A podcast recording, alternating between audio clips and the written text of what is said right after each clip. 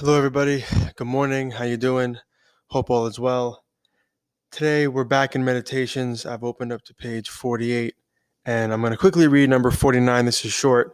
I've got my coffee here. I'm waking up, and uh, this is a good one. This is, I think, this is uh, aspirational and um, motivational. So Marcus, once again, writing to himself, he says, "To be like the rock that the waves keep crashing over, it stands unmoved, and the raging of the sea." Falls still around it. So I like to think of this like he might have been walking into a situation that he knew was going to be tough. And we will for sure get to this quote from him um, about how he started his morning, the thoughts he would kind of call to his attention. And this is very much, you know, once again, a Stoic idea, sort of the pre-meditation, the visualization of evils, right, or of difficulties. And it was something that they suggested we do on a daily basis, even if there wasn't necessarily anything on our schedule that might present a difficulty. We have to present these things to ourselves. And there's a little support for this that I think is really interesting. I was watching uh, the third John Wick movie, Parabellum, recently, and that word comes from a Roman or I think a Latin saying, um, like, if you want peace, prepare for war right? Because I think in that preparation, you have to be challenging yourself. You have to be training yourself. And the idea of training yourself was big in ancient philosophy, right? You want to train yourself every day to deal with difficulty. You want to train yourself every day to be a good person. And I think that's sort of what this is saying, right? To be like the rock that the waves keep crashing over implies like you stand your ground firmly and calmly, right? So it creates this aspiration of remaining calm in the face of difficulties that are externally created. And I also think this could be really significant for those challenges, difficulties um, that we present to ourselves internally. Or one of my favorite ideas, and I'm sort of borrowing from sort of like the psycho like the, like the psychology sort of lexicon here, right? With the idea of an intrusive thought.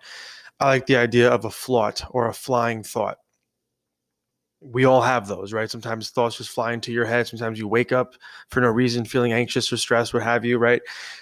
To make space for those thoughts, to make space for those feelings is important. To examine them is important.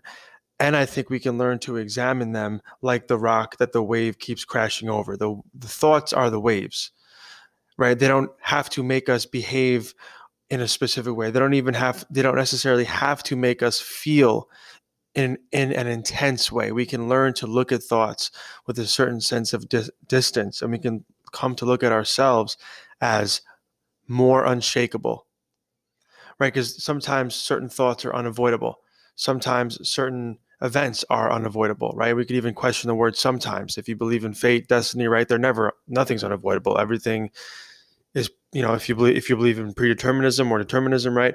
Everything is what it is. It's planned. So nothing's technically avoidable in that sense.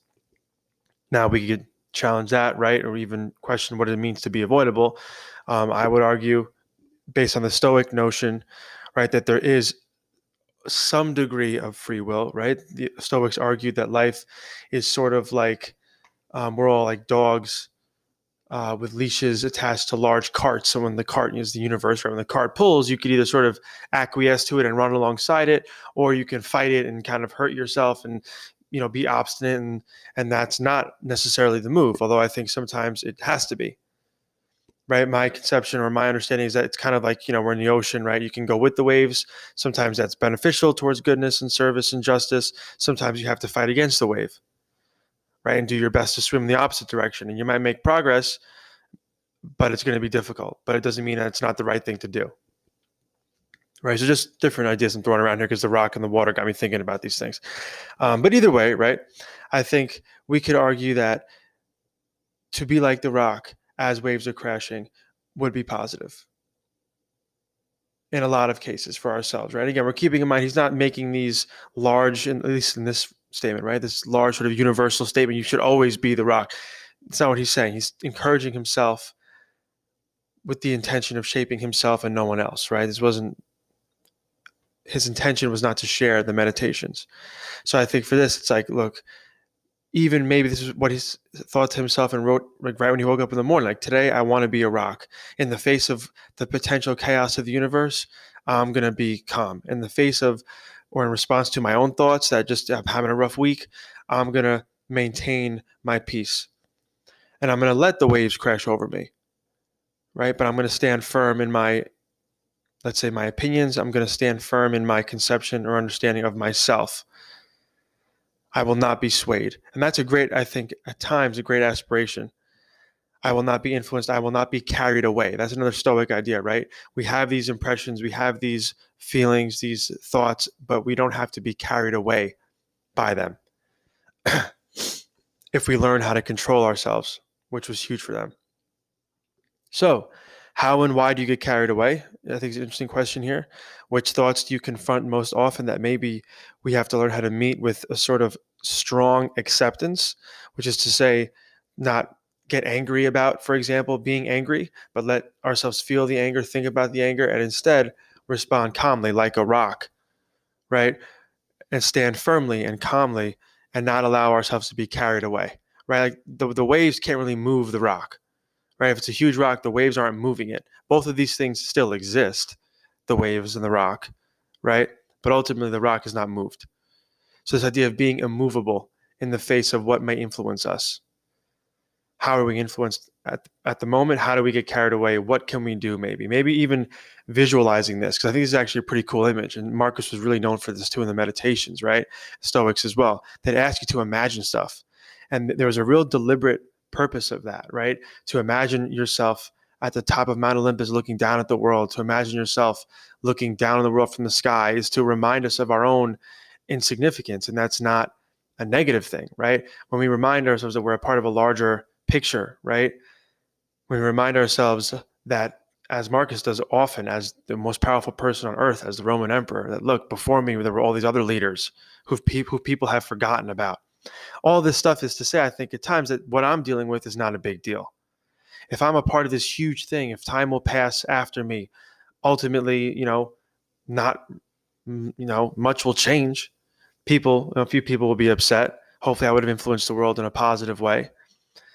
But if I'm overwhelmed by an issue, by a problem, or especially if I'm making it myself, right, and I'm aware of that, I have to remind myself that I'm part of a larger picture. So this problem that seems to be taking up all my vision, all of my energy, will then feel smaller too. Right? So we situate ourselves in the universe. It's a great also, um, let's say, antidote to the egocentrism that often comes with getting wrapped up in our own problems that we're making for ourselves that aren't really real, that aren't, you know, that even solving them won't really be helpful to ourselves or anybody else. Right? So we we kind of do this view from above to see the smallness.